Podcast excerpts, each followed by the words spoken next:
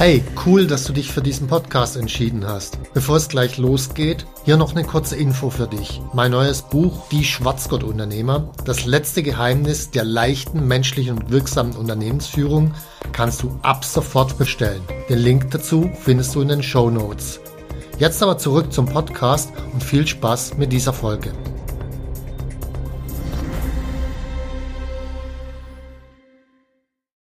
Das heißt, wenn eine Strategie, die auf dem Papier gut ist, nicht funktioniert in der Praxis, dann liegt es in der Regel am Unternehmer.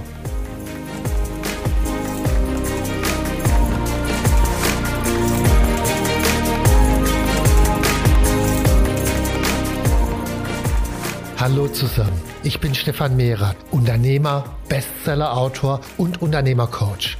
Ich bin davon überzeugt, dass Unternehmersein die geilste Lebensform der Welt ist. In diesem Podcast möchte ich dich, wie meine jährlich über 1000 Seminarteilnehmer, dabei unterstützen, zum besten Unternehmer zu werden, der du sein kannst, zum Schwarzgurt-Unternehmer.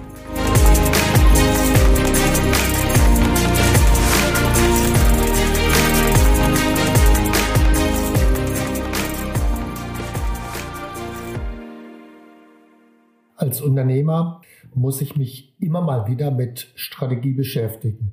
Sei es bei der Gründung, wenn es darum geht, was mache ich überhaupt mit meiner Firma, sei es, weil es das Geschäftsmodell plötzlich zerlegt hat durch eine neue Technologie, durch neue Wettbewerber, durch Corona, durch was auch immer, sei es, weil ich sowieso mit einem Bauchladen unterwegs bin, der alles für jeden macht und eine Rendite von etwas unter Null erwirtschaftet sei es, weil sich plötzlich neue Chancen ergeben oder weil ich in sehr schnell wandelnden Umfeld aktiv bin und sowieso immer wieder neu justieren muss. Das heißt, als Unternehmer werde ich mich immer wieder mit Strategie beschäftigen müssen. Jetzt hat Strategie für mich drei Dimensionen. Die erste Dimension ist, überhaupt erstmal die Strategie zu entwickeln, also das konkrete Doing. Wie erarbeite ich eine Strategie? Die zweite Dimension ist, als Unternehmer zu lernen, strategisch zu denken, zu fühlen und zu handeln. Weil es geht ja nicht darum, einmal nur eine Strategie zu entwickeln und dann habe ich die für alle Zeiten fertig, sondern ich muss die immer wieder anpassen. Jeden Tag treffe ich neue Entscheidungen. Das heißt, ich muss in eine Denkweise reinkommen, die strategisch klug ist. Das ist die zweite Dimension.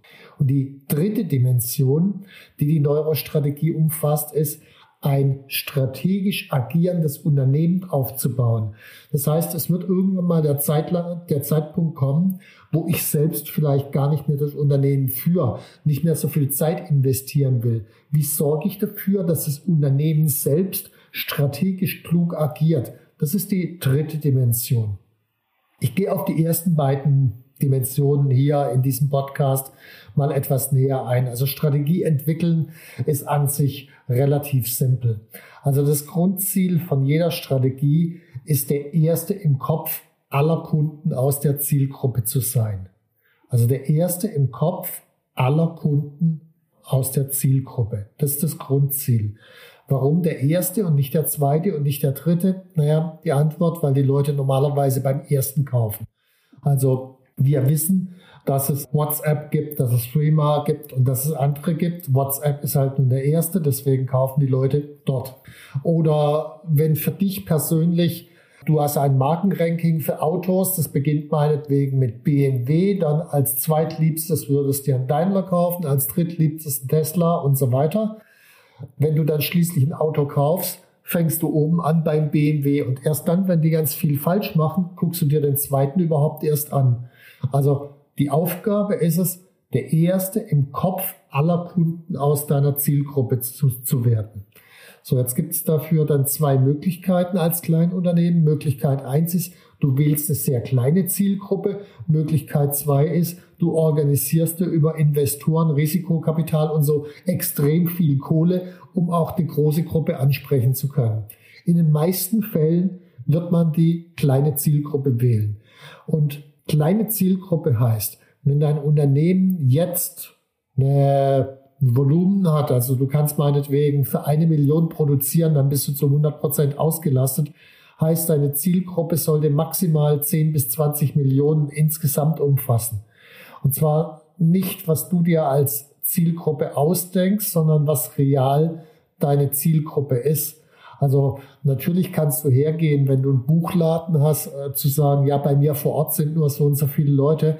Das interessiert aber nicht, weil die Leute, die bei dir vor Ort sind, die kaufen halt auch bei Amazon. Das heißt, der Buchmarkt ist nicht mehr regional segmentiert, auch wenn es schön für dich wäre, ist es aber nicht.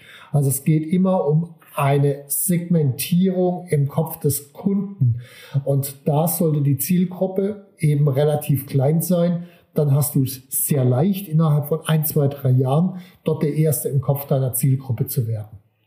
So, sobald ich diese Zielgruppe definiert habe, ab diesem Moment geht es nicht mehr um mich als Unternehmer. Ab dem Moment geht es um den Kunden und ab diesem Moment führt der Kunde auch in gewissem Sinne das Unternehmen.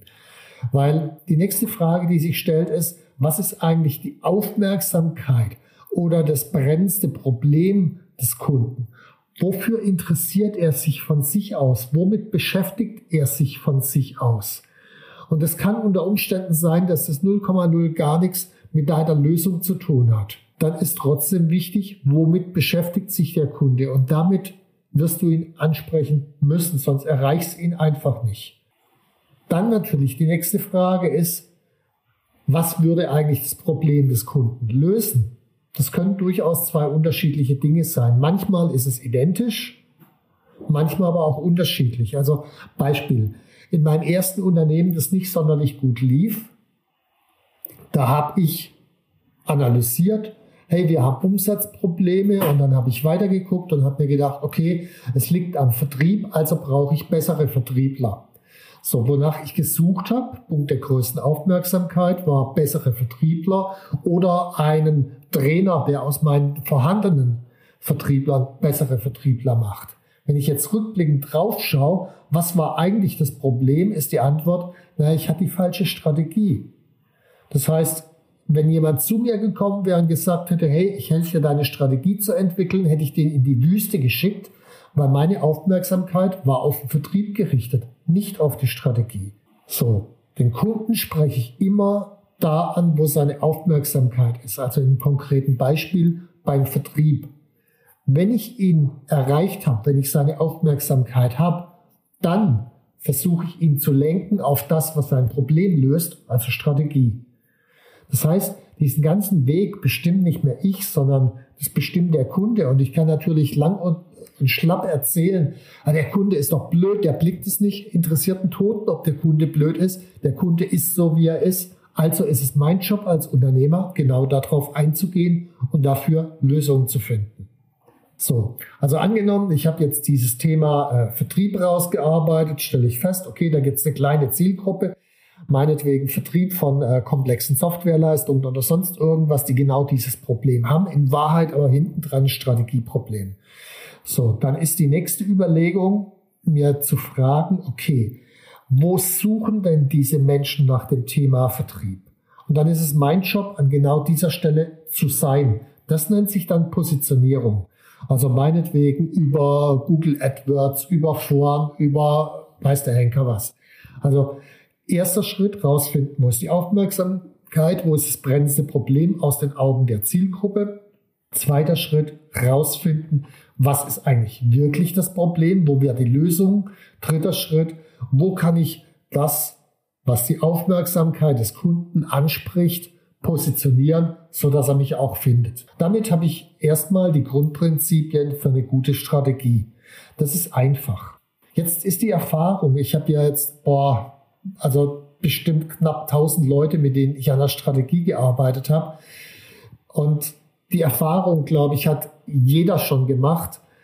Wir entwickeln eine gute Strategie, die steht auf dem Papier und hinterher funktioniert sie nicht. Sie wird nicht umgesetzt. Also eine gute Strategie und eine funktionierende Strategie sind zwei Paar Stiefel. So, jetzt habe ich eine gute Strategie entwickelt. Was mache ich denn jetzt? Jetzt kommt es auf einen ganz entscheidenden Punkt an. Und das ist der Punkt, der das Konzept der Neurostrategie wirklich von allen anderen Strategielehren unterscheidet, weil das Neurostrategie an dieser Stelle schaut, warum funktionieren diese Strategien ganz oft nicht. Und die Antwort ist, Es liegt im Zweifel an dem Strategen, am Unternehmer. Der Fisch stinkt immer vom Kopf zuerst. Das heißt, wenn eine Strategie, die auf dem Papier gut ist, nicht funktioniert in der Praxis, dann liegt es in der Regel am Unternehmer, weil er nicht fokussiert drauf ist, weil er nicht richtig dran glaubt, weil er von dem einmal eingeschlagenen guten Strategiepfad aus irgendwelchen Gründen abkommt, äh, aus welchen Gründen auch immer. Ich muss, wenn ich mich wirklich mit funktionierenden Strategien beschäftigen will, ich muss zwingend auf mich selbst schauen, auf mich als Unternehmer und mich selbst als Strategen entwickeln, besserer Stratege werden. Ich muss meinen Fokus richten, weg von dem ursprünglichen Konzept. Das ist zwar ganz wichtig und okay, aber in Wahrheit brauche ich es gar nicht wirklich. Also was ich dann brauche, ist meine Aufmerksamkeit auf den Weg zu richten. Wann treffe ich eigentlich auf dem Weg kluge strategische Entscheidungen? Wann treffe ich dumme strategische Entscheidungen? Also Beispiel. Ich habe vorher gesagt, ich brauche eine kleine Zielgruppe. Eine kleine Zielgruppe löst bei vielen erstmal Angst aus, oh Gott, dann mache ich weniger Umsatz. Diese Angst führt in der Regel zu Handlungen, nämlich die Zielgruppe wieder größer zu machen und damit zerlege ich mir aus dieser Angst raus, die erst auf dem Weg auftritt, zerlege ich mir meine Strategie beispielsweise. Oder ich habe aber habe eine Strategie rausgearbeitet, finde die ganz prima, aber ich habe da noch so ein Lieblingsprojekt und ich will mit diesem Lieblingsprojekt meine Kunden bekehren, weil ich so verliebt da drin bin. Toll, wenn man da drin verliebt ist, toll, wenn man begeistert ist, nur wenn es den Kunden nicht interessiert, ist es für die Tonne. Das heißt, diese Aspekte, bin ich bereit, mich auf den Kunden einzulassen? Bin ich bereit, auch Dinge loszulassen, in die ich mich verliebt habe? Bin ich bereit, zu agieren, auch wenn das Angst macht erstmal, bin ich bereit, auch zwischendurch mal den Preis zu erhöhen, auch wenn das Angst macht, auch wenn ich dann Kunden verliere. Also diese ganzen Themen, das sind die entscheidenden bei der Strategie und das ist das Wesentliche von der Neurostrategie, sich auf den Strategen zu konzentrieren. Und dann, ich hatte gerade vorher gesagt, das äh, Konzept ist gar nicht so wichtig. Das liegt schlicht und ergreifend daran, dass für mich eine Strategieentwicklung immer was Agiles ist. Also eine Strategie ist nicht fertig, sondern ich habe eine Idee. Dann gehe ich sofort, möglichst am gleichen Tag zum ersten Kunden und überprüfe diese Idee in der Praxis. Ich ändere das ein Stück ab. Ich gehe möglichst immer noch am gleichen Tag zum nächsten Kunden. Ich probiere das wieder, überprüfe es, ändere es ein Stück ab. Das heißt, die Strategie entwickelt sich in der Interaktion mit dem Kunden in einem iterativen Prozess und zwar nicht nur einmal in einer sogenannten Phase der Strategieentwicklung, sondern permanent. Ich muss ja permanent rauskriegen, was ist dem Kunden jetzt noch wichtig.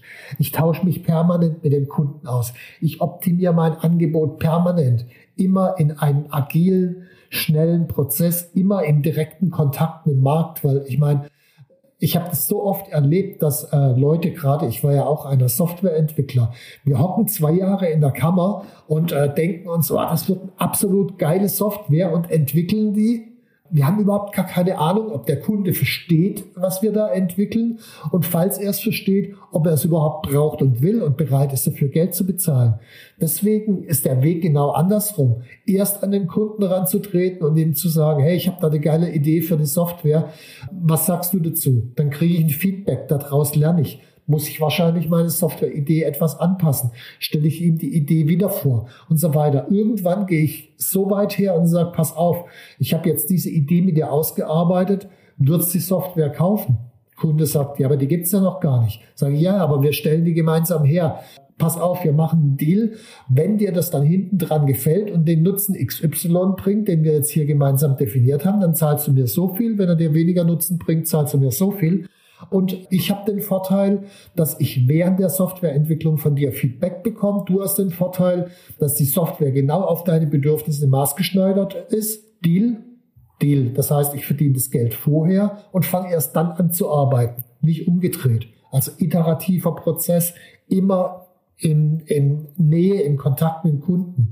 Und auch an dieser Stelle kommt ganz oft wieder das Thema Angst rein. Ja, aber das kann ich doch nicht machen. Ich kann doch dem Kunden kein unfertiges Produkt anbieten.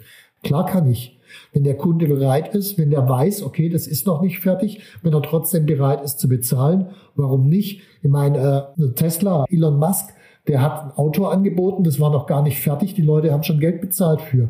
Warum nicht? Also versuch so eng wie möglich in Interaktion zum Kunden zu kommen und im iterativen Prozess deine Strategie nach und nach anzupassen. Das ist für mich strategisches Denken, Fühlen und Handeln und permanent seine eigenen Gefühle dabei zu reflektieren. So, zum dritten Punkt komme ich jetzt nicht so richtig mehr, weil das ist äh, sehr, sehr umfassend.